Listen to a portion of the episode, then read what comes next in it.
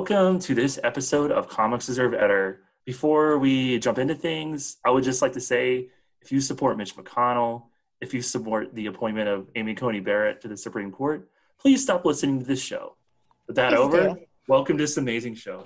Um, the only turtles that you should like are the Ninja Turtles. Yeah. um, with me today are, I'm surprised I didn't use any profanity in that sentence. I'm just yes. trying to, I'm just trying to use the nicest actually. way, nicest way possible to um, just let you know. Uh, okay, cool. Um, but yeah, with me today are my co-hosts, Brian. Hi, everyone. And Darcy. Hi. Yeah. I just, I just, I had to get that out of the way. Just lots of rage. Um, so everyone who doesn't know, we record on Monday and we just got the news about Amy Coney Barrett. So that's where mm-hmm. this is coming from. Yeah, mm-hmm. pretty much. Yeah. That's, that's a good, good context. Okay. So yeah, so, um, but luckily there was some good comics news this week. And I would like to lead things off myself with um, this weekend, the Ringo Awards were um, announced. So the Ringo Awards are a comics award. They're usually announced at Baltimore Comic-Con. Um, they're named after the great, late, great artist, Michael Ringo. You may be familiar with his work on The Flash and Fantastic Four. He was just a great artist, great human being. Now there's awards named after him. And I would just like to, um, there's, it was also, the awards were sponsored by a lot of indie comic companies like Source Point Press, who we talked about last week, Tapas, Bad Idea, Boom Studios, and Webtoons. So, um, and I would just like to um, kind of read out all the uh, winners, just give them give them their time in the sun. So the winner of Best Colorist was Jordi Belair. Best Cover Artist was Sana Takeda. The Best Original Graphic Novel was Snow Glass Apples from Dark Horse Comics. It's a Neil Gaiman, Colleen Duran comic. And then the Best Presentation and Design, uh, very well earned, was Usagi Yojimbo, The Complete Grass Cutter, Artist Select by Stan Sakai. Best Letterer, Nate Piekos. Uh, and just quick sidebar, if you want to get into comics lettering, uh, Nate Piekos has a lot of free, awesome fonts uh, through Blam- his website, Blambot, so check that out. Best Inker, Sandra Hope. Best Webcomic, Fried Rice by Erica Ng. Best Yay. Comic Strip mm-hmm. or Panel, Nancy by Olivia James. Honestly, yeah. Nancy should win all the awards. Yeah, the Nancy Awards. Much. We have to do. We need to do an episode about it too. Uh, we yeah. kind of do. It just, it's just kind of. I mean, it's like a. It updates every day, so it's a little. But yeah, okay. And then the Mike Wieringo Spirit Award goes to Superman Smashes the Klan. Mm-hmm. Yay! If you're gonna read a Big Two comic, that's the one. Yeah, I, I still haven't read it. I need to read it before the end of the year. And listen to the radio serial it's yes. based on. It's fantastic. And yeah. read my article on it. Yay, self-promotion. Trifecta. So, um, Best Anthology goes to Jim Henson's The Storyteller Sirens. Best Kids Comic or Graphic Novel goes to Guts from Graphic Scholastic. Best Humor Comic, Superman's Pal, Jimmy Olsen. If you're going to read another D C comic, that's the one. Best Writer, Mariko Tamaki, who we discussed her book, uh, Laura Dean Keeps Breaking Up With Me, mm-hmm. um, a few mm-hmm. episodes ago, so... And then Best Nonfiction Comic Work, they call this Enemy. Uh, best Artist or Penciler, Sanford Green. Best Series, Bitterroot. So that's kind of like two for one. Mm-hmm. Um, best Single Issue or Story, Usagi Yojimbo, number six. Usagi Yojimbo is cleaning up. It's fantastic. Best Cartoonist, Writer, Artist was Stan Sakai. And there's also some fan awards. And I wanted to point one of them out. Favorite New Series, Fangs by Sarah Anderson. We mentioned that on one of our first um, podcasts. And you can actually buy it. A physical copy of it with like new strips and behind the scenes the, stuff. The physical copy is awesome. It's like an old gothic red cover and it's it's beautiful. It's Ooh. It's definitely worth buying. Shoot. I might be doing some more impulse purchasing after this podcast. Sorry. I am I am aiming at your wallets. I hey, apologize. Man, it's October.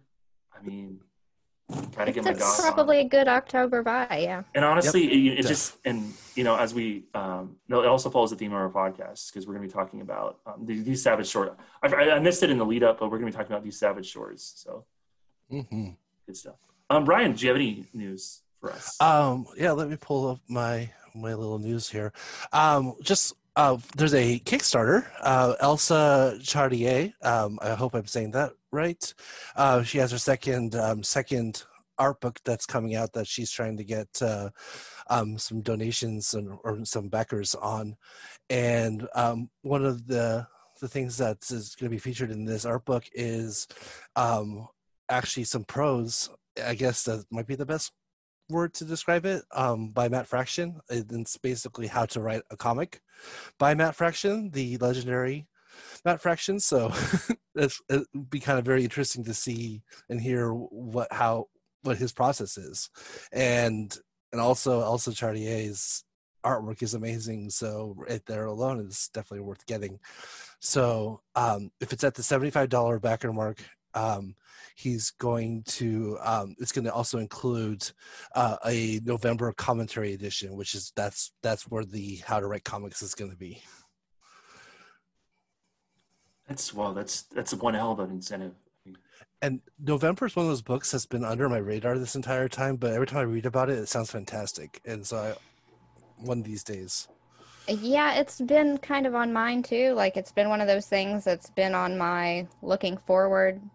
It's like, looking forward, what do I want? Number two, number two. I've almost mentioned it a couple of times and then have had something come up m- more for it. So yeah, it's, it's, I really have been interested in it and then just kind of not pulled the plug on it. Pulled the plug, that's the opposite of what I should be doing. That's killing something. But what's what's the phrase I'm looking for? Pull, pull the, the trigger. Pull Drop the trigger. The, yes, oh, yeah. Thank you. Yeah, because I, like, I think like killing, three killing it, killing it. No, that's wrong. Yeah, because because it's in that it's in that no that kind of um, novella format that like mm. Ed Brubaker and Sean Phillips are doing, and nice and it you know has that roots in the the European uh, graphic album. So it's it's like just really attractive. And I think I think there's like three three of them out now. Because mm. um, it seems like yesterday, like I was listening to a. another podcast interview with Matt Fraction, and he was talking about like volume one. That's how weird time goes, but it's cool. I mean, yeah, Charretier, like she's amazing. Um, she did that book Infinite Loop a long time ago for I D W and done some stuff for D C. I think she's like, like the, the heir of uh, Darwin Cook for sure. So yeah, um, I could see that. Yeah. So mm-hmm. I'm like, I, I definitely want to see that collaboration. Cool. Um, that's some, that's some good news. And Brian, you had another piece of news? Um, yeah, um, I mean, collaborations uh, are all over the place here. Um, Crimson Flower has been announced by Dark Horse Comics um, with writer Matt Kent, every, you know, one of our favorites. Um, artist uh, Matt uh, Lesinewski and colorist Bill Crabtree.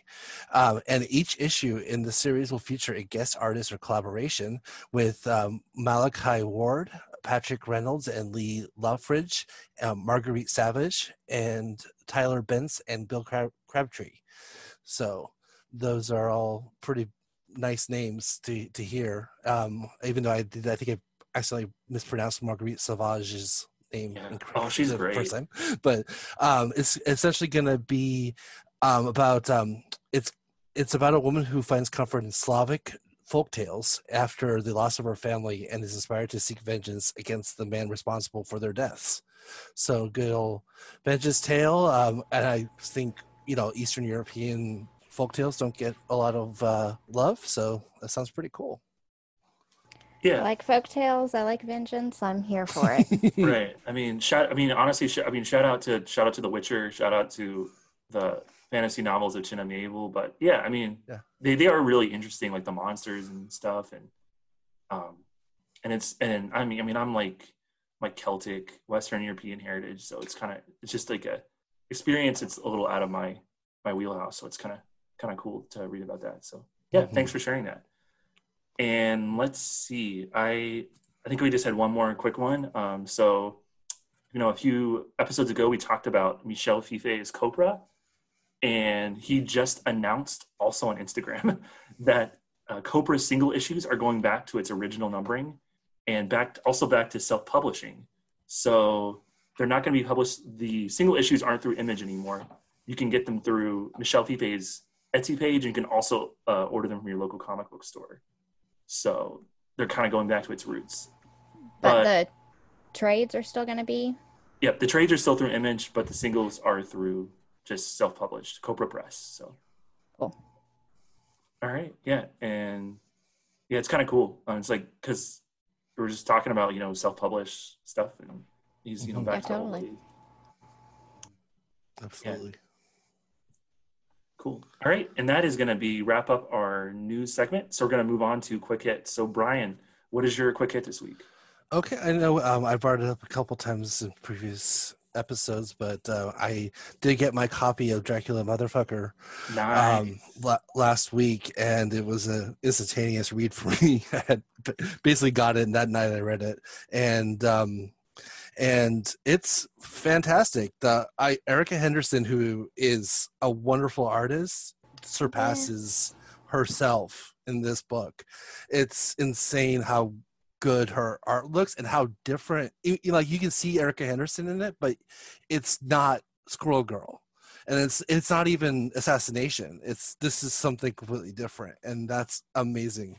And she does mention in the afterwards that she kind of went with a different style of um, a page layout, where instead of going frame by frame, she basically designed the page um, at a time, and then kind of wrote in the action and and and. Uh, The, the the specifics to to what the, the the full page would look like.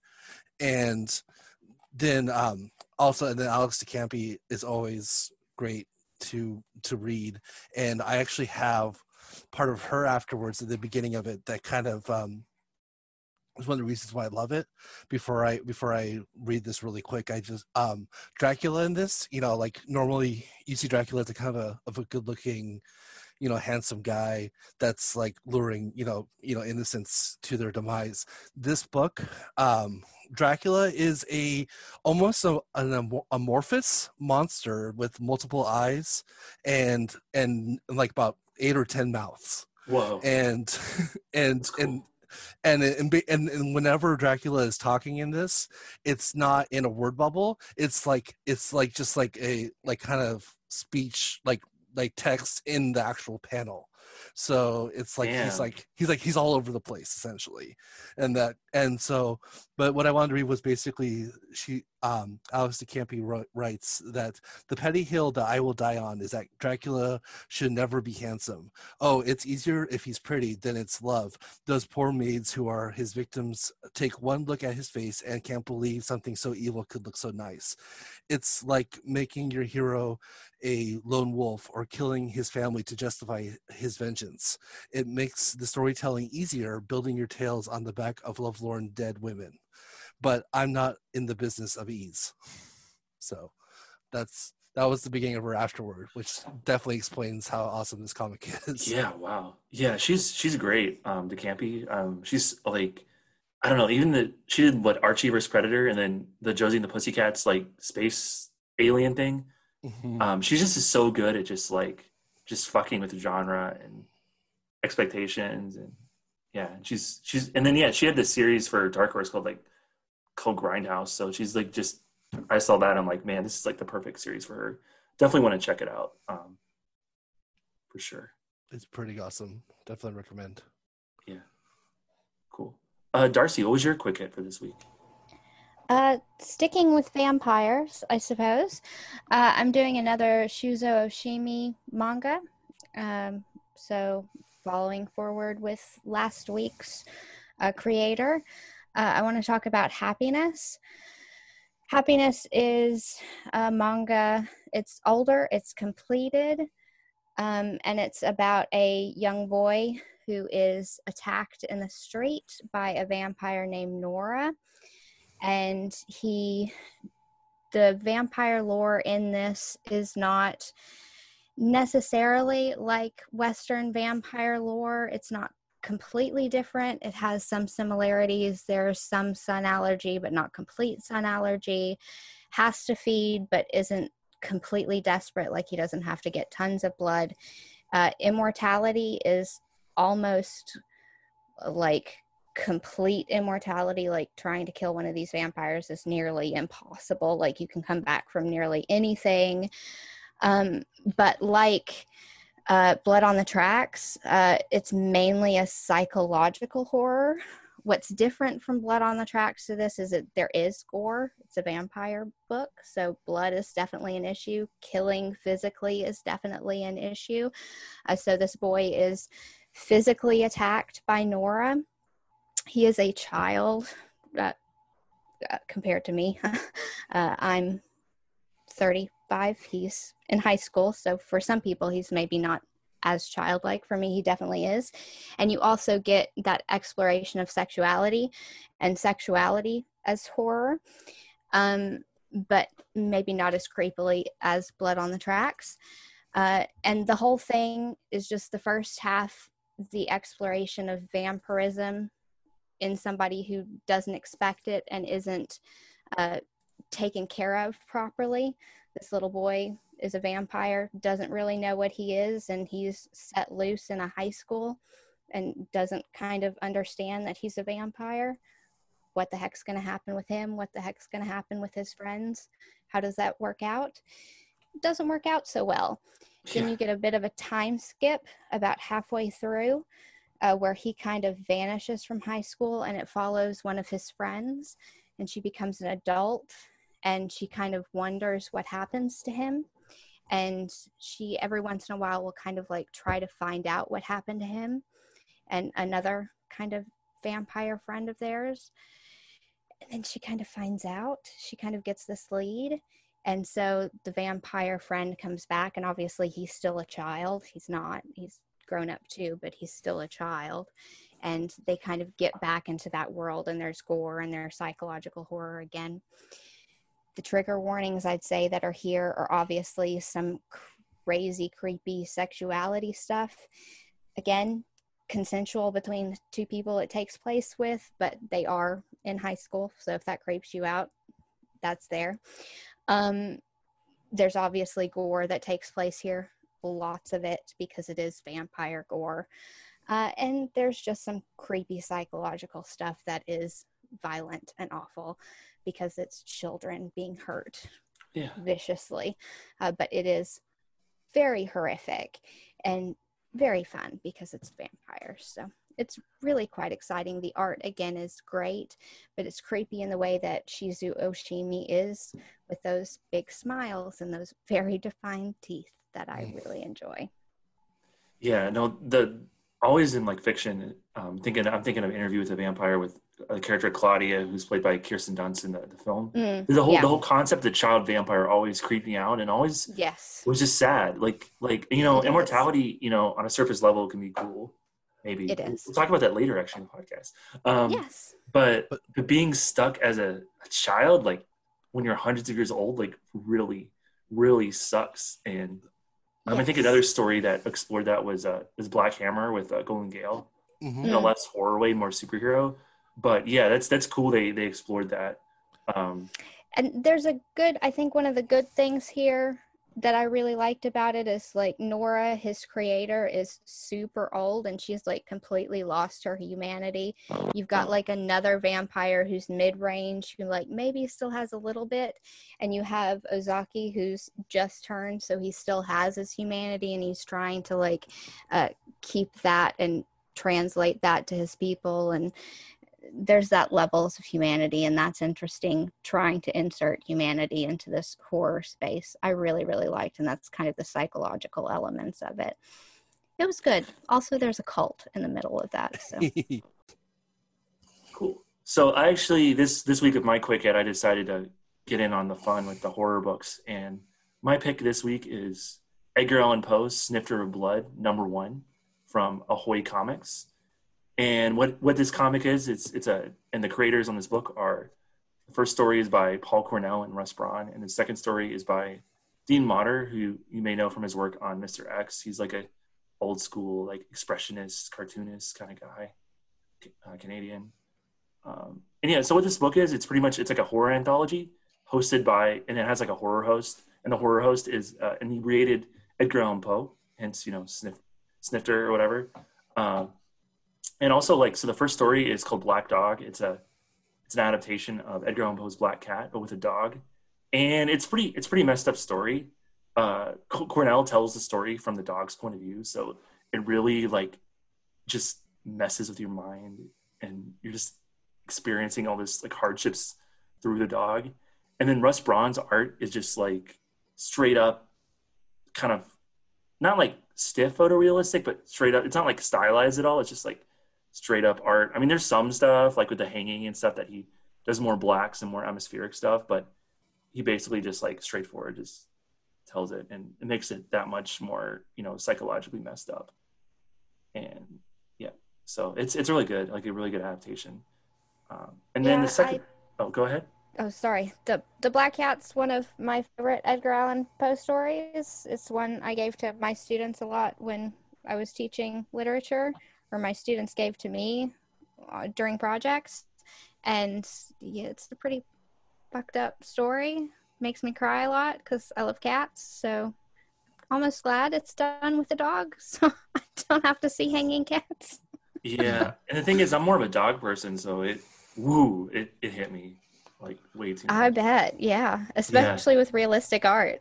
Yeah, yeah, yeah. Russ Braun, I mean, I don't, I think I've seen, he, I mostly seen him, you know, work on like books of like Garth Ennis, like war books, and I think he did a few arcs of The Boys, but him on a horror book was like cool. Like he's he's really good. Yeah, yeah. They get really good talent. Like Ahoy, like gets really good talent for these books. And then yeah, then the second story, Dean Motter. It's it's um it's more um I don't know. It's more of a kind of twisted short story kind of thing uh, than than straight up horror. It's about um one of Edgar Allan Poe's friends, who's this paleontologist who's discovered the bones of a giant in uh, a valley somewhere in the American West, and he's under a lot of pressure from like fundamentalist Christians in the nineteenth century who think like dinosaurs don't exist, like that they're just dragons and stuff. So there's a lot of, there's like some great, like there's some, some jabs at like Christian fundamentalism. And then also like towards the end, P T Barnum makes an appearance. So there, you kind of get like, it's, it's awesome. You get like both sides of this. You get the, the Christian fundamentalism on one side, and then you get the total like bankrupt capitalism on the other side. I mean, it's honestly like, Our, our times now, but with more dinosaurs, and it's cool. And then, and then at the end, it gets he like um, lots of more moral dilemmas and stuff. And then yeah, just Dean Motter has just, he's a really good artist. He he does the cool thing with the where the characters have the like the uh, the, the glasses that like reflect the world around them, and he just re- he he has really cool compositions and uh, yeah. So it's it's good. And there's also like most Ahoy books. There's also like prose books, too, prose stuff too, and.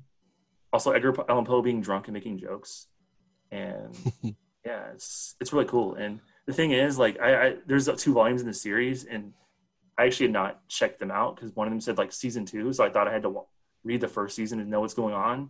But honestly, it's just like it's an anthology series, so you can just go in straight and just pick up any issue, and you're good. So it's cool. Like, and I really like Ahoy as a publisher. I feel like they don't get enough love, but they're they're really they do really smart. smart books in different genres, and I guess horror as well. So definitely would check if you're, and especially if you're an Edgar Allan Poe fan, like totally check this out. Yeah, that sounds awesome. Yeah, absolutely. It sounds like a lot of fun. Yeah, because because I've heard like because uh, I got an email about it, and I'm like I'm like, and I thought like, oh, is this just a continuation of like season two? And then they're like, nope, this is just anthologies, and they like laid out like the creators, they laid out the stories, kind of story backgrounds, and I'm like, I'm gonna check it out, and it was really good. So, definitely recommend it, um, for sure. I was I, maybe I was gonna do Tank Girl, but I'm like, this is one I like feel comfortable recommending to most people. Even nice. Like people don't even read comics. Like, like if you like those Simpsons, you know, Treehouse of Horror episodes, like pick up this comic. It's great.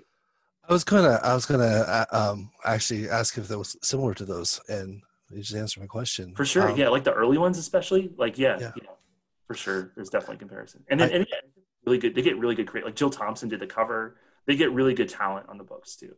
So it's, I am a Poe fan, but I've regrettably never read Black Cat before. So I'm gonna have to check out the the, the story first, and then check out this comic.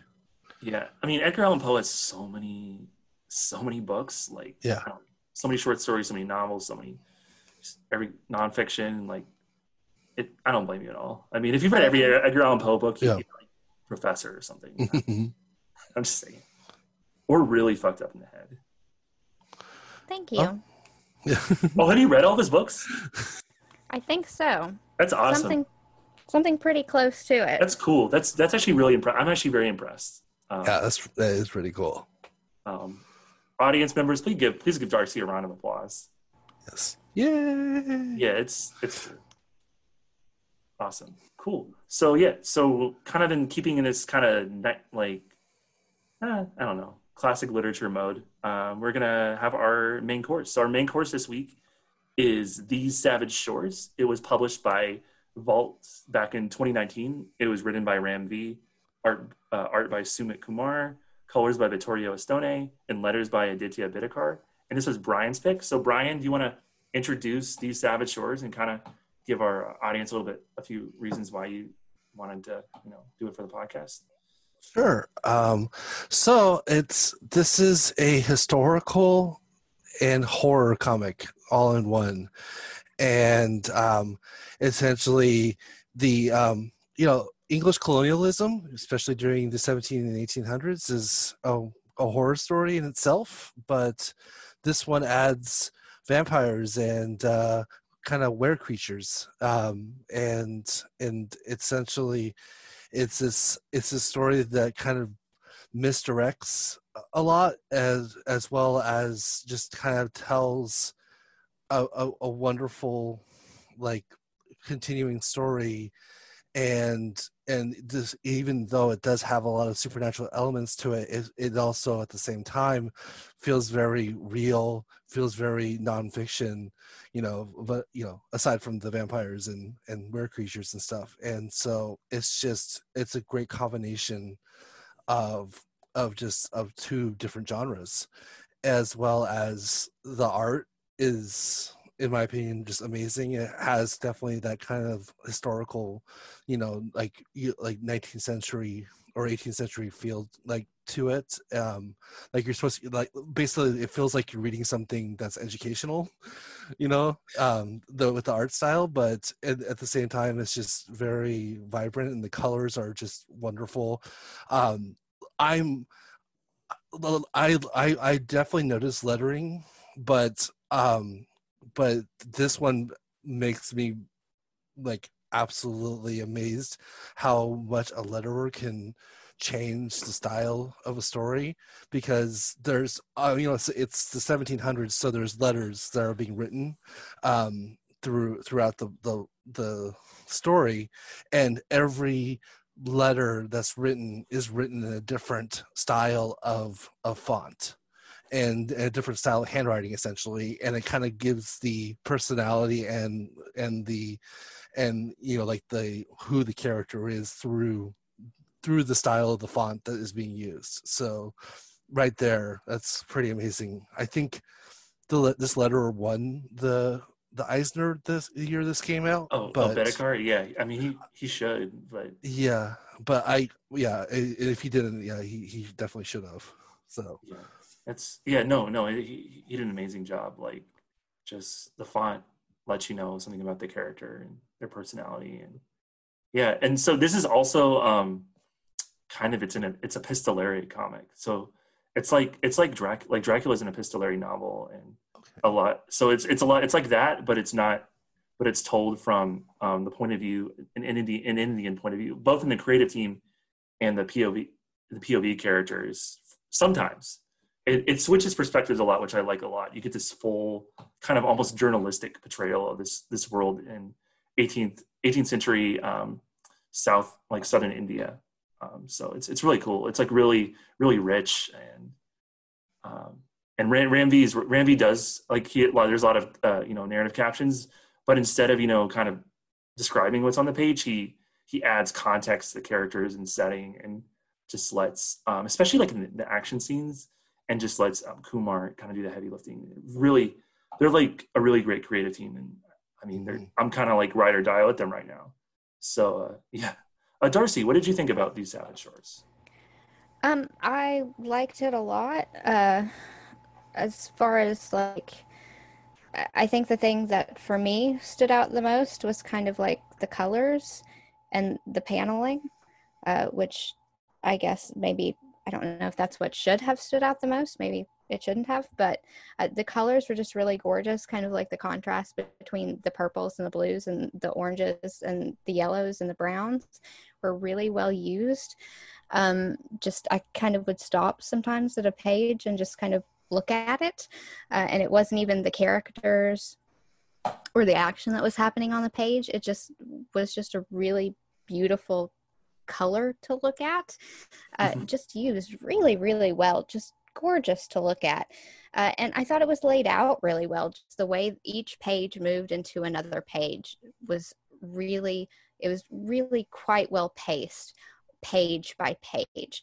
Uh, there was kind of a part in the middle where I kind of got bored. I think it maybe would have read better issue to issue, like the tension would have done better issue to issue than reading it all at once. I kind of just sat down and read straight through. Uh, but as like as pacing by each page, the paneling was just so interesting, I thought, laid out. Uh, as far as the story goes, I thought it was great.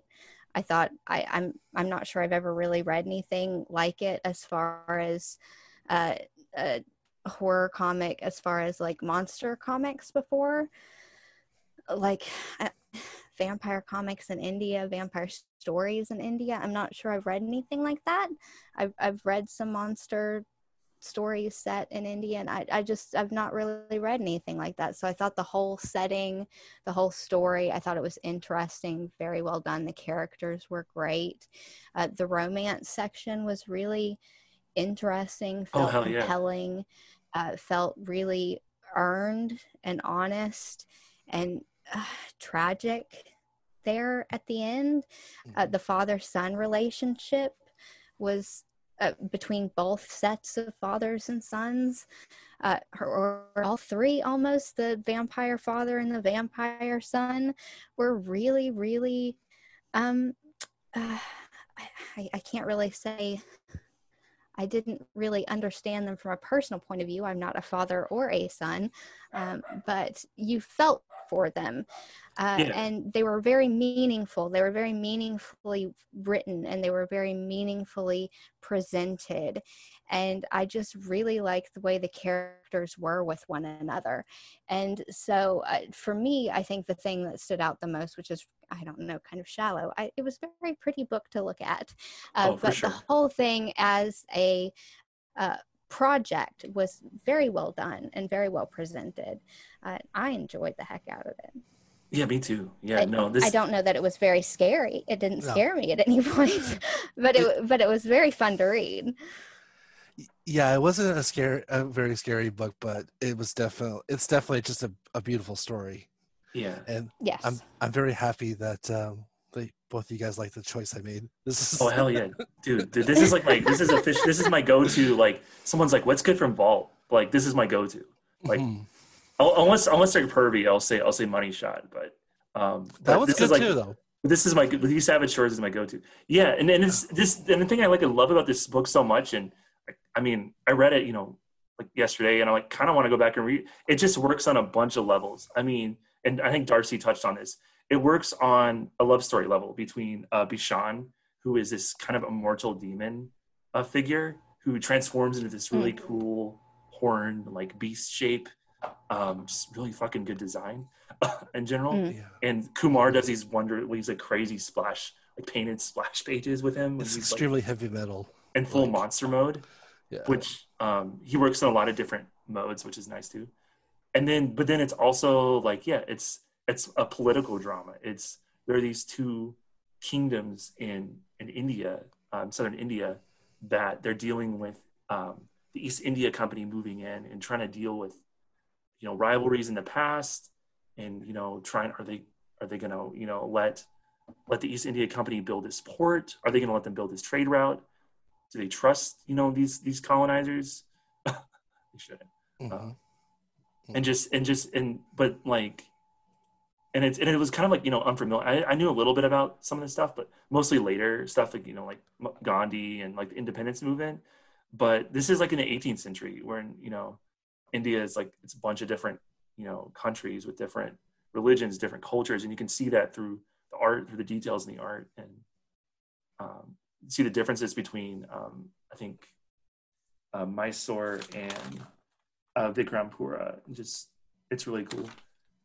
Um, and yeah, and then there's like, and, and it just, and Brian was talking about earlier, there's a lot of misdirection. Like it, it, it sets up like the P O V characters is like vampire. And then you think, oh, it's going to be about a vampire in India, but then he gets killed off, and then you think it's gonna be about a vampire hunter, and then you can think it's gonna be about, but it's all I mean it's all about Bishan. I mean he's he's the guy, he's he's the man, and I really felt bad for him. And yeah, yeah I mean you're you're right. Like each issue almost has like a, a character that you're led to believe is the main character, and most of the time it's it's a white character, and and then but it's it's always Bashan and Corey and the um the young the young Raja um story this entire time, no matter what happens. Oh yeah.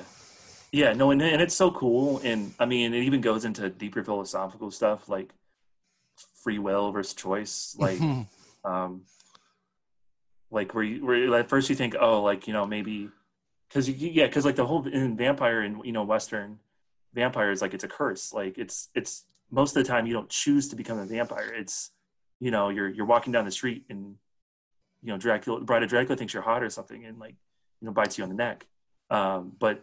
But this is like a choice, and, and it's so cool. And I like, I love all like the Bashan's backstory is so cool. He's like a fallen angel, and he's like, and he's and he's like the re, he's like he's not just a servant. Like at first, it, you think he's just like the like the heavy, um, but he's really like he's actually like the king. He's the ruler. Yeah, he's the ruler, and which which makes him actually giving the kingdom to to Vikram such a, a powerful moment.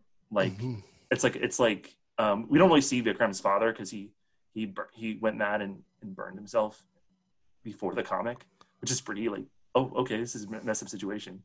But yeah. It's kind of like, yeah, father handing down to his son. And and then the last the last issue is so good. The last issue is pretty much just straight. It's like Dracula, but decolonized. It's like really awesome. And actually, I, t- I took a class on Dracula in, in uh, undergrad. And I'm like, man, this will be such a cool companion, like kind of having them like together. And yeah, I taught Dracula. Yeah. Um, pretty much half of the classes that I, half the years I did, I taught Dracula, and I so wish I would have had this. I would have known it. I could have given it to my students because I think it it would have made a really great companion piece.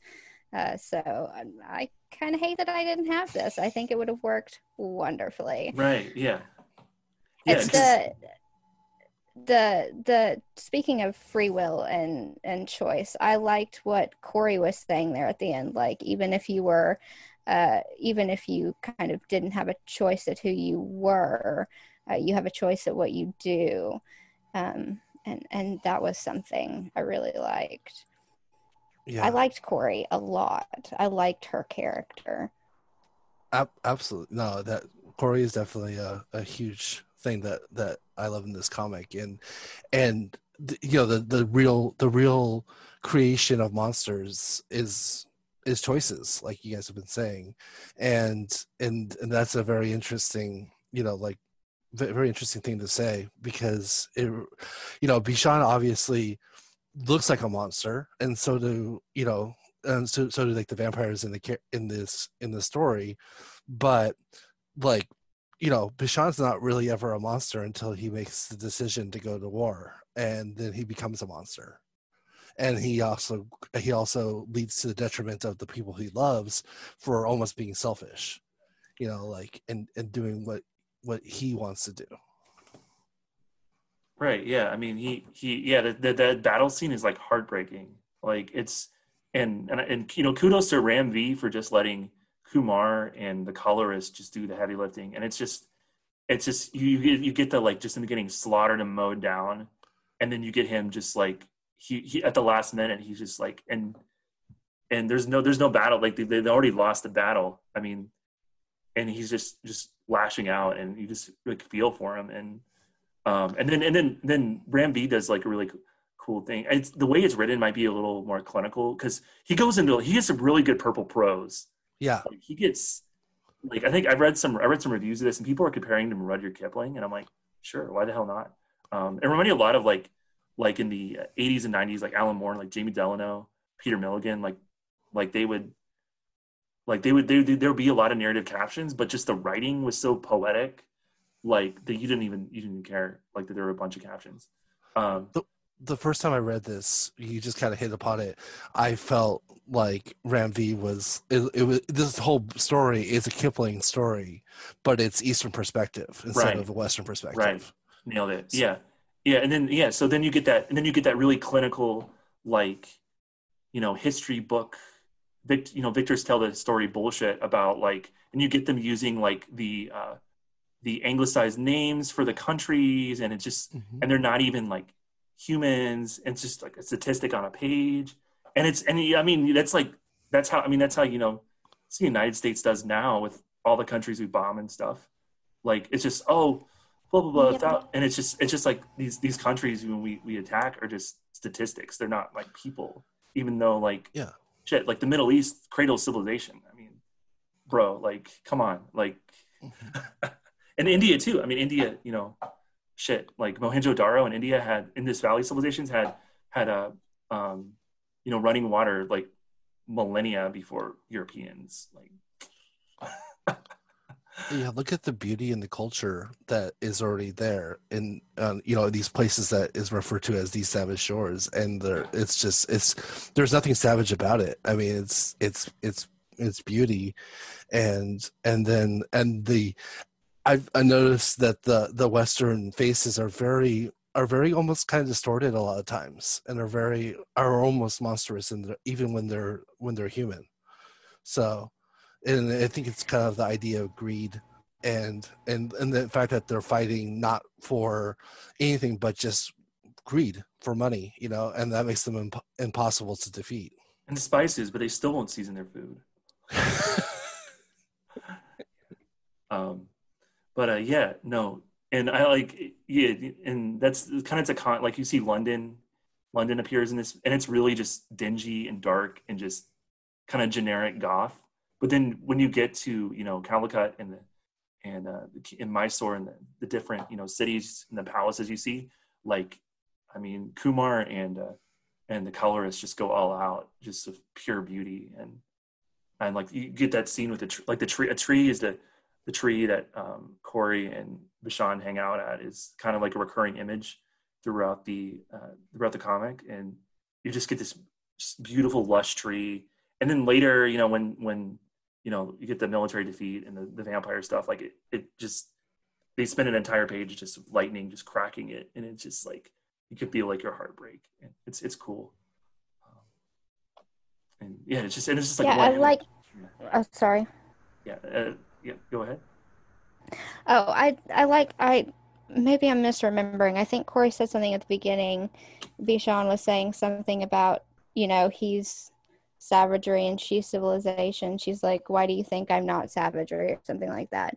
And I thought that was interesting, uh, like this concept that, you know, beauty couldn't be savage too, and uh, like this idea that any one thing is only one thing, because uh, Bishan is not the sort of like, they're both beautiful and they're both, you know, civilized in the way that they have to be, and they're savage in the way that they have to be, like they can protect their people in the way that they need to, and they can, you know, be, he's a king when he needs to be a king, and he's a monster when he needs to be a monster, and he's a person when he needs to be a person, and we're never just one thing, and being complex is what makes us beautiful, right? And being complex is civilized, and being complex is savage in its way. It's like we've created these weird words and these weird definitions that mean something, but also like demean in a way that's really, really stupid, because the British are also exactly those exact same things. They've just decided they're not, and it's stupid.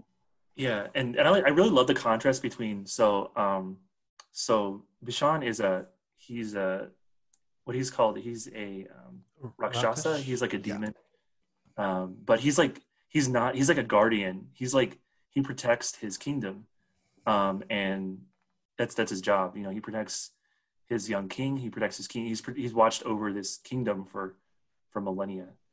But then you get the vampires who, the vampires... don't want shit. They hoard, they exploit, they kill.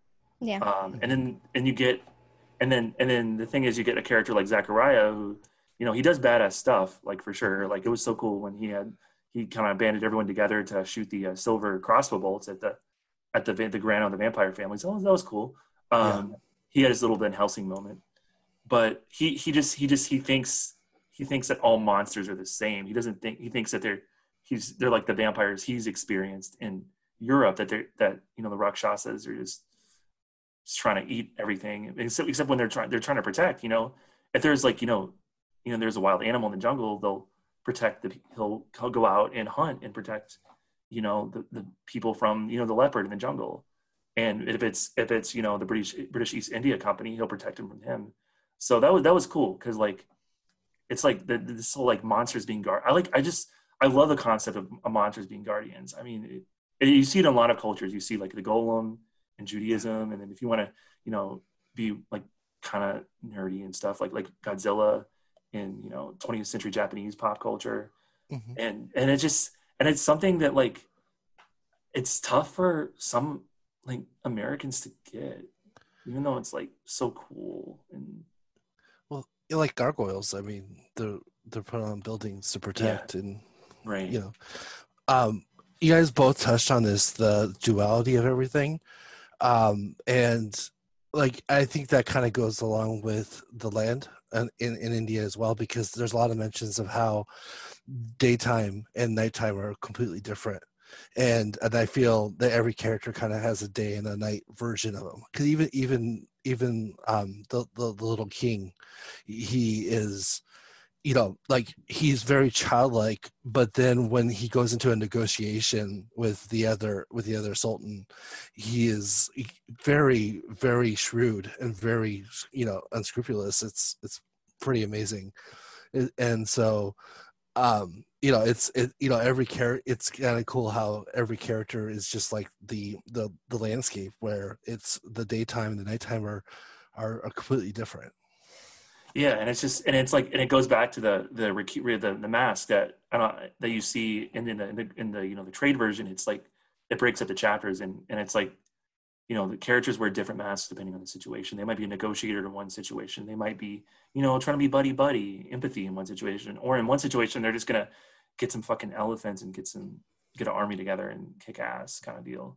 So it's it's cool, um, and I feel I feel like most characters get that get that complexity. What did you guys think? Uh, so uh, we went, the creation story has been mentioned um, already, and what what did you guys think about how the creation story is completely different every time Bishan tells it? Like, what, what, how, how do you, what do you guys think that exactly means? I uh, was reminded very much of Happiness, actually, um, with the Nora doesn't remember very well how she was created. Uh, for most of the book, she has absolutely no memory of her origin because she's so old. Uh, so she doesn't have that memory. And so I was kind of torn between uh, sort of uh, that mythical concept of uh, myths have different uh, interpretations for many people, but also I was very much thrown to Happiness in that uh, she kind of continues to tell uh, Ozuki that, you know, it doesn't it doesn't matter, you know, just, you know, whatever, I'm here now. What came before is completely unimportant. This is, you know, I mean, my name before doesn't matter. My creation doesn't matter. This is me. And you don't really doubt who she was before until the very, very end. And so it, it really took me back to Happiness. Um, yeah, it, it all really brought me back to was was my my world literature class, and I, I read a little bit about Hinduism and read some of the different kind of the big stories like the Ramayana and the Mahabharata, and basically like the, there there are tons of creation myths in Hinduism, and it's fluid and it depends on the like it's really complex, and I'm I'm no expert on this topic, but it, it really just depends on the context, and I think that extended to the character Bishan and his own personal creation story. Like depending on what was going on in the story or what he, what aspect of his personality he wanted to show.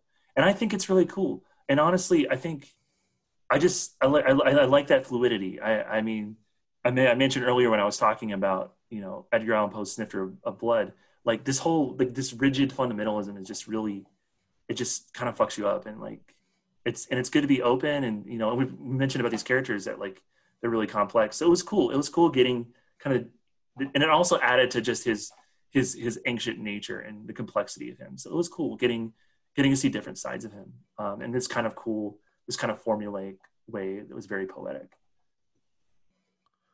And I like how Corey always asks how, you know, how he was made, and she accepts every time what, what, she, what he says. That's pretty cool. Yeah. It's, it's and, very, it's very liturgical for sure. Yeah. And, And every creation, I, I don't know, I may, maybe I, I might have misread them or not, but every creation story seemed to be tragic at the same time. There was never really a happy ending to right. how Bishan was created, which I thought that was really interesting too. Yeah, because he's he's kind of, he's he's not like, he's not a god. He's he's an Asura, or he's a Rakshasa. He's he's kind of... He's cursed. He's, he's othered, yeah. He's, he's, he's so cool, but he's like cursed. Um Even though, yeah, which like, I mean, I feel like Fallen Angels definitely get, get, you know, I mean, John Milton, I mean, Paradise Lost gave, you know, Lucifer the greatest rehab job of all time. Like people are into the, you know, Fallen Angels, and we can really connect to them. And I think that's what made him such an interesting character. And also like going back to the old rituals, like this, I think we, I think we maybe mentioned it once, this, this book uses a lot of nine panel grids, but like in interesting new ways, like screw you, Tom King. Um, that was just like a quick one. Thank you, Tom King. Like, Thank he, you. Like yes. I, I saw page, page three. You get the big, the big scene where um, the big yes, and it pulls out. Yes, that mm-hmm. was such a beautiful and, page. Right, and it's just like it's like you can do cool stuff with the nine panel grid. You can, you can, you know, you could be more, you know, like Dave more like like Dave Gibbons, and show kind of cutting different moments. Like The Hunt was really good. They would cut from different perspectives. Yes, it was. Um, or you can, you know, you just mess with the frame, like. like break it, break the break the gutter and have it um, jump out. I mean, there's the content of this this book is really good, as we mentioned, but just the way it's, as Darcy mentioned at the beginning of the segment, like just the way it's laid out, and it's just so interesting. Lots of nine panel grids, but and but it's it's done like um, Kumar and Ranveer do it in just such an interesting way, for sure. And sometimes the They, they kind of cheat on the nine panels, and they'll and then a, a few of those panels will be combined into one picture, and it's like it's like you're going from very very small view to a very large view, like kind of like what you were just saying. It's just right. pretty cool. But then but then like yeah like um, pretty early on when um, Elaine and I don't know I was gonna say one of the, oh Colonel Smith, they're walking through um, Calicut, mm-hmm. and it's it's kind of like the gutters kind of are like. They're they're seeing Calicut through their narrow way of the world. Like the background figures are really faded out. They they think they're superior, and I mean you get it from that that iconic image of Elaine with the with the umbrella, you know, surveying his kingdom or whatever. Mm-hmm. He just feels like he's above everything, but he's not. And and that's the thing. I'm like, oh man, this this guy's just gonna mess everything up. And then, dude, when you get to the end of the first chapter, he's like, he's just like. And I, and I love like, Dead. yeah, I know like, cause, cause he, he tries a whole, yeah, he tries a whole stalker of the night. He tries to be, you know, he tries to get Corey to be his bride or whatever. Yeah. Then he gets fucked the fuck up. And I'm like, that's, after I read that, I'm like, yeah, this is awesome. This is like really yeah. playing ropes and really playing with, and really just decolonizing these kind of stories. And you don't see it either. You don't see the, the violence in that, in, in the first issue. Yeah. You know, when you know, like he just all of a sudden you just see the look of fear in in Elaine's eyes, and that's it. He's it's very, gone. It's very universal horror. Like, yeah, you're still like it's very universal horror. Mm-hmm. Whereas, you know, by the by, you, when you get to the it's the like third or fourth chapter is more like it's more like war. It's like a war movie. It's just like yeah. everything you see, every you know, dead. I mean, it's you know, incredibly stylized. But, pulled back more, yeah. But that yeah. first issue is very in and very. I. liked the first issue very much. Like I think that might be the first issue and the last issue I think were my favorite two issues, just yeah, kind of as it should be, you the know, way it was laid out, right? uh, you, you yeah. very good point, as it should be, pulls you in, gives you a good ending, should yeah. be the first and last, good point, the bread. But I thought Elaine's costuming and just his character design was so good, which I thought was such a clever thing, like make him a very, very interesting looking character, because you just think he's going to be there because he's such a weird ass looking character with dumbass umbrella and those glasses. I was like, he's such an interesting looking character. And they killed him right off the bat. And I love that so much because I hated him, but he was so interesting looking. Yeah, no, no, no. He, and, yeah, I got total, I was getting total like, like Littlefinger, Littlefinger vibes from him. He's like that, that, that mm. character that cannot, that plotter, but um, yeah, he was way in over his depth. And, and that was cool. That was good. That was just a really, really strong, strong story move from Randy. They, al- they also really, um, like, uh, if you're reading, you, when, when this originally came out and there was an individual issues, if you were reading previews, um, I think the third issue, so it would, uh, you would have seen what the third issue looks like, bef- um, at the cover at least, before you read the first issue, right. before it came out. Mm-hmm. And on the third issue, one of the alternate covers is Elaine's face. And so you're like, oh, clever. So, so, so therefore, like you're you're automatically thinking, oh yeah, he's the big bad. That's it's wild, because like, yeah, because yeah, I mean, you see his, you know, his you know relatives, but you don't see him. Yeah, yeah. that's that's good, Mark. Yeah, I know. I like the cut, like just to be total total arho for a second. Like I love the cover galleries, the end, because they have the, the big wraparound color mm. covers, and it, yes. they just they they kind of tell the story of the issue in one image. Ball um, does that all the time, and I love. I love yeah. them so much. Yeah, cool. Yeah, I, I mean, I can't say enough about how good this, this art is and how different modes Kumar works in. He, you know, he does the really, really loose fight scenes, like for the big battle at issue five between um, uh, Bijan and the King of the Vampires, and then Corey gets on the action a bit too. But he can also do really kind of like, kind of got like classic goth um, compositions, like when they're going, where they're riding up to the house, it's like, straight up like Dracula, um, and then he can do just beautiful nature. It's just he's awesome. I'm like I don't I don't I'll, I'll, he's like one of those guys who like if I see him on a book, I think he's he he got he's he's drawing some of those new like like D C books like um, Future State books. So I'm like I'm reading all the ones he's he's drawing. So that's exciting. That is really cool. He's so him and him and Ram B are just one hell of a team. Mm-hmm. Um, cool. So do you guys have any? Man, I could talk about this comic all day for sure. Um, did you guys have any final final thoughts about um, these Savage Shores? Brian? Um, you know, I mean, it's just it's a wonderful book and and a great story, and and I I feel that it's it's a good, fun, you know, breezy read that's entertaining, but at the same time, I mean, you guys both had mentioned that it it's definitely something that could be you know taught or part of a curriculum, so it's it's that's that's pretty high praise for something to have to be both entertaining and and like you know something to to learn from.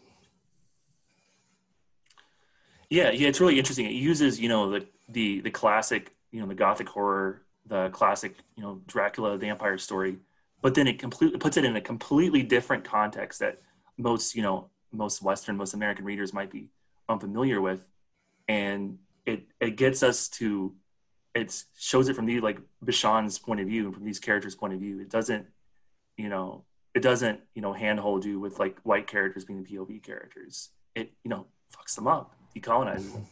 But it's so it's like really cool. Absolutely. It's just it's perfect. I mean it's this is like it's really perfect for any kind of like you know any kind of world literature class because because like yeah like Ram, Ram V is from from from India, but he you know went to grad school in London, and he he's also he's influenced by you know he's like a genre like you know old school genre writer, um, and and it's just cool just seeing those influences, and it's uh, so fun.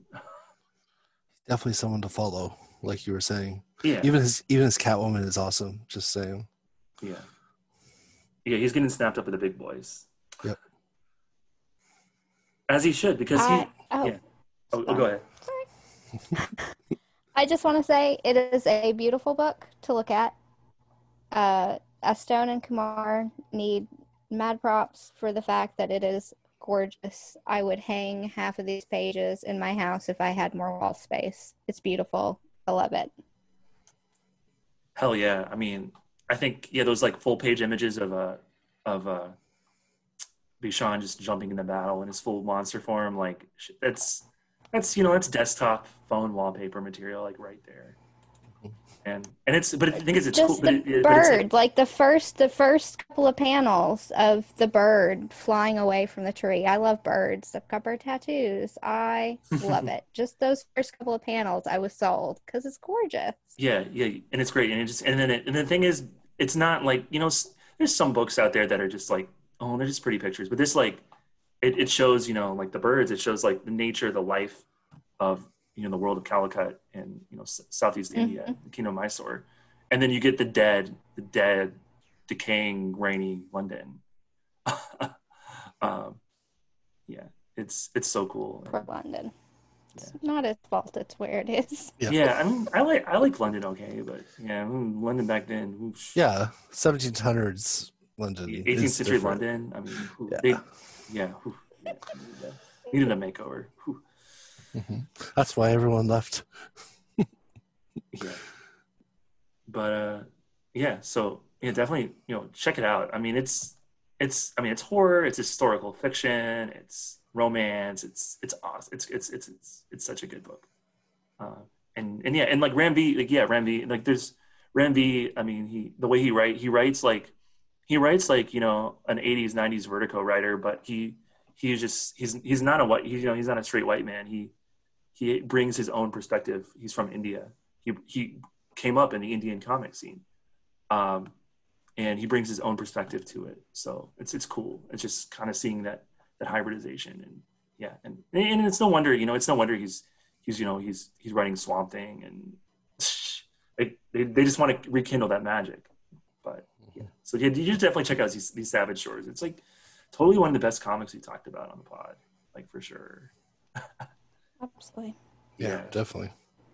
I feel like, yeah, I feel like we've talked about a bunch of books, and I feel like this is one of the few ones where we're all like totally like geeking out, digging into. So, yeah, for sure. Cool. Um, yeah. So then we're gonna uh, move on to our looking forward. So Brian, uh, what uh, what indie comics are you looking forward to in the upcoming week?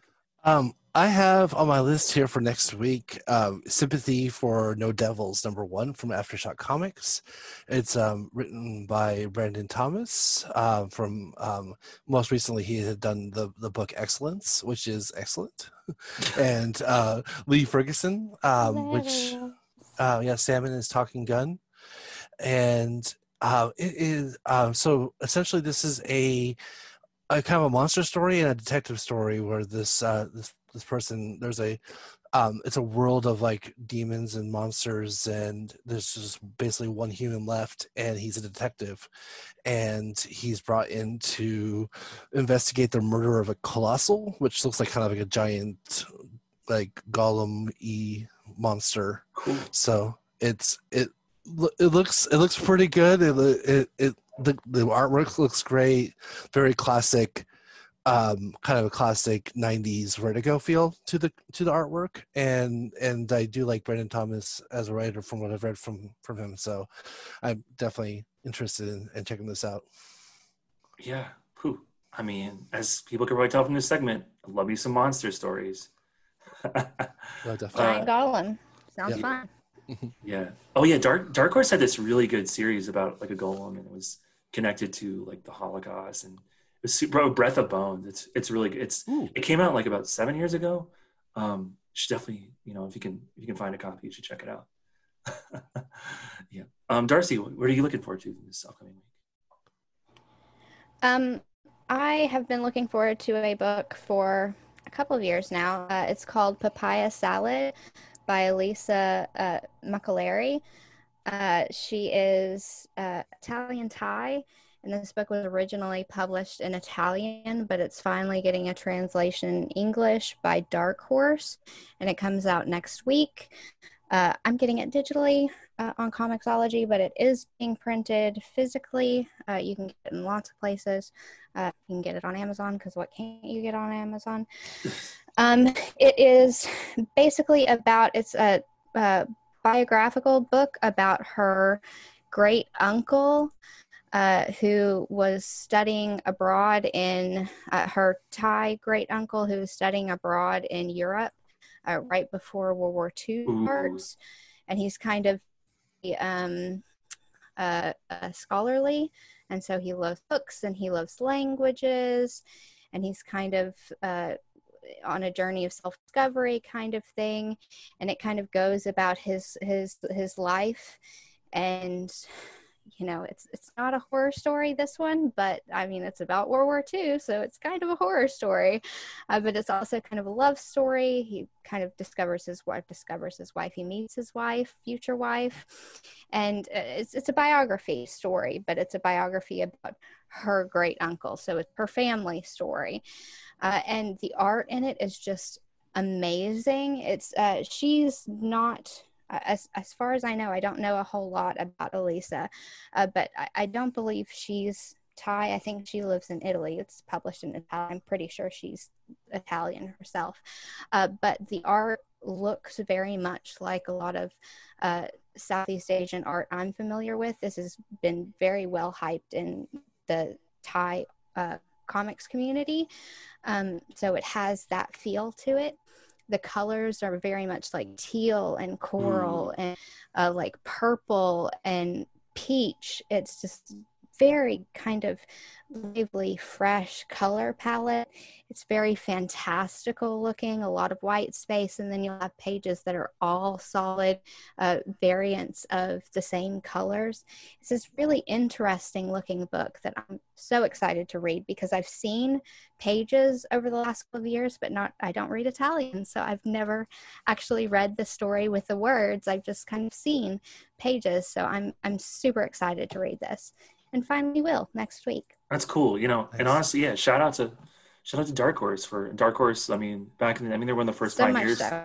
translating manga, translating French comics, Italian comics, like mm. yeah, I don't I don't think they get enough love. I mean, but they yeah. don't. No. No, definitely. It's cool. Not. They like, you know, broadening folks' horizons. Um, yeah. Cool. Um, you, you you shared a couple of the the pictures um or some of the pages, and they're they look amazing. And mm. I'm definitely something that I need to check out as well. Yeah. Oh yeah. And it's just, it's just like magical. I mean, just the, the imagery, it's real. I mean, it's, it's a, you know, it sounds like, you know, from the description, it's like a kind of realistic comic, but it's just told in a very symbolic, stylized way. Like, which is one great thing about yeah, comics. When I, when I saw the pictures of it, it kind of reminded me of, of uh, Trungles' The Magic Fish, kind of that sort of thing. Mm. So I, I'm like, oh, it's it's fantastical, but kind of based on family kind of stuff. So I was like, ah, it's right up my wheelhouse. Yeah, for sure. Yeah, yeah. It's it's yeah, because I mean, it's like it's comics. I mean, you can do anything with comics. You don't have to tell a straight story. And yeah, cool. All right, yeah. And actually, so my what I'm looking forward to is also a it's also a memoir. It's like a fictionalized memoir. It is. Um, the book is called Contradict- The Contradictions. It's by Sophie Yano. She's a French-Canadian cartoonist. It's a, published by Drawn and Quarterly. And basically, it's about a young queer um, student who wants to study abroad in Paris. And the only reason she wants to study abroad in Paris is she likes French comics, which is like, that is solely something I would do. Yeah. Like, like honestly, like I, I studied in the U K back in twenty fourteen. And partially one of the reasons why I went I haven't told anyone this, is the British Library was doing a huge exhibit on British comics, and they had old two thousand A Ds, old like Dan Dares, and then like, of course, like, you know, good for like Watchmen scripts, and, and I'm like, I got to Tank Girl stuff, and I'm like, I got to see this shit. So, awesome. J- yeah, really so, cool. like, I went so to I, Japan when I was seventeen because manga. Yeah. Yes. so, so that I just I saw that, and and then, and it's cool. And it was, it was originally a, serialized as a webcomic, and it's a really like black and white iconic artwork. Um, I'm really interested to see, you know, how it handles queer relationships and um, how, you know, kind of connects theory to her life. And yeah, and then she ends up going just like on a, like a whirlwind tour of Europe. So it's like a road trip, coming of age, the feminist theory, comics, about comics. So it's like lots of tasty, yummy things in one package. So I'm glad. And yeah, I just like literally ordered it right before this episode. So can't wait to check it out this weekend. Sounds nice. Awesome. Sounds really cool. Yeah. So, yeah. And, and totally, yeah, something, it, it's not a bad reason to go to another country. If liking something, yeah, totally a perfectly valid reason to go to another country. Right. Yeah. No. Yeah. Like, yeah, just going to see your favorite stuff, man. Like, Like, yeah, if I, if I, you know, and which kind of, which kind of sucks. Like the whole traveling thing is shut down. Mm-hmm. No, it like really does. I, right. I've been an Anglophile or a Great Britainophile um, my entire Anglophile, life. Anglophile. Yeah, Anglophile. Well, Anglophile. Yeah. Um, but, um, and that's because of music and, you know, stuff like that. Bro, so. Next, I'm with you, man. Like, next time I'm in the U K, I'm not, I'm not going to be studying shit. I'm going to be, I'm going to be going to, like, where the first pub Laura played at. I'm going to go up to Manchester. Like, yeah, that's, mm-hmm. what, that's what I'm going to do, you know. Oh. I don't know. I might I might do some comic stuff along the way too. So like the pub where Alan Moore and Grant Morrison did their magic battle. That'd be awesome. I definitely want to make it to Scotland. Okay. Well, and then I also want to visit Iceland because I like the beer that comes from there. So Iceland's little, just gorgeous. More frivolous. I don't blame you. I mean, yeah. Gosh. So cool. We're not. We are just became a travel show. We're we're not a travel yes. show. We're a comic show. So we're just gonna. Um, uh, Brian, where can folks find you online? Um, you can find me in the usual places, uh, Twitter, um, Brygen, uh, two eight one four, and in Instagram is uh, Brygen underscore C B. Uh, nothing too great going on either place at this time, but, you know, follow if you want to. Awesome. And Darcy, where can folks find you? I am on Twitter at books underscore serial. And I have a website at books and serial dot wordpress dot com. I did finally get my Fantastic Four post up. Yay, that finally happened. Fantastic Four. Uh, and I am probably taking the month of November to finally overcome my depression about poverty to talk about uh, Sister Carrie. So that's a thing I'm doing. Very cool. Um, and you can find me at the time of this recording. At the time you get this episode, I'll, I'll be out of Twitter jail um, at Midnighter Bay, B A E on Twitter. And you can find my writing at graphic policy dot com. I'm reviewing uh, Giga number one from Vault. It almost made it into my looking forward, but I, I don't know. But yeah, I'm gonna. It's it's it's it's another fun one from Vault, so I'm excited. I know I'm like becoming a huge Vault fan. Vault's fantastic. The past few months, it's Vault's anything that's a number one from Vault I will read, and yeah. then either decide that it's going to be a trade paperback or it's going to be a continuing. Right, yeah, for sure. Um, and one thing I like about Vault, it's like it's like introducing me to creators that like I'm I'm less familiar with, because I feel like when I got into Image back in I don't know twenty from like twenty thirteen through like twenty fourteen, I was just following people I knew from the big two over. But with with uh, mm. Vault, I'm like. Uh, like I've heard these guys before, but I haven't read anything by them, and it's it's getting me like new new people. Yeah, and yeah, and then you can follow the podcast on Twitter at C D B Pod. We also have a website, comics deserve better dot wordpress dot com. You can email us at comics deserve better at gmail dot com, and please uh, follow, subscribe. If you're on iTunes, review the podcast. We're on all the podcatchers, Spotify, Apple. I don't I don't know whatever whatever you know wherever you listen to your podcast, we're on there. So yeah, give us a listen. And yeah, twenty twenty is a terrible year, but it's a good year for comics, I think.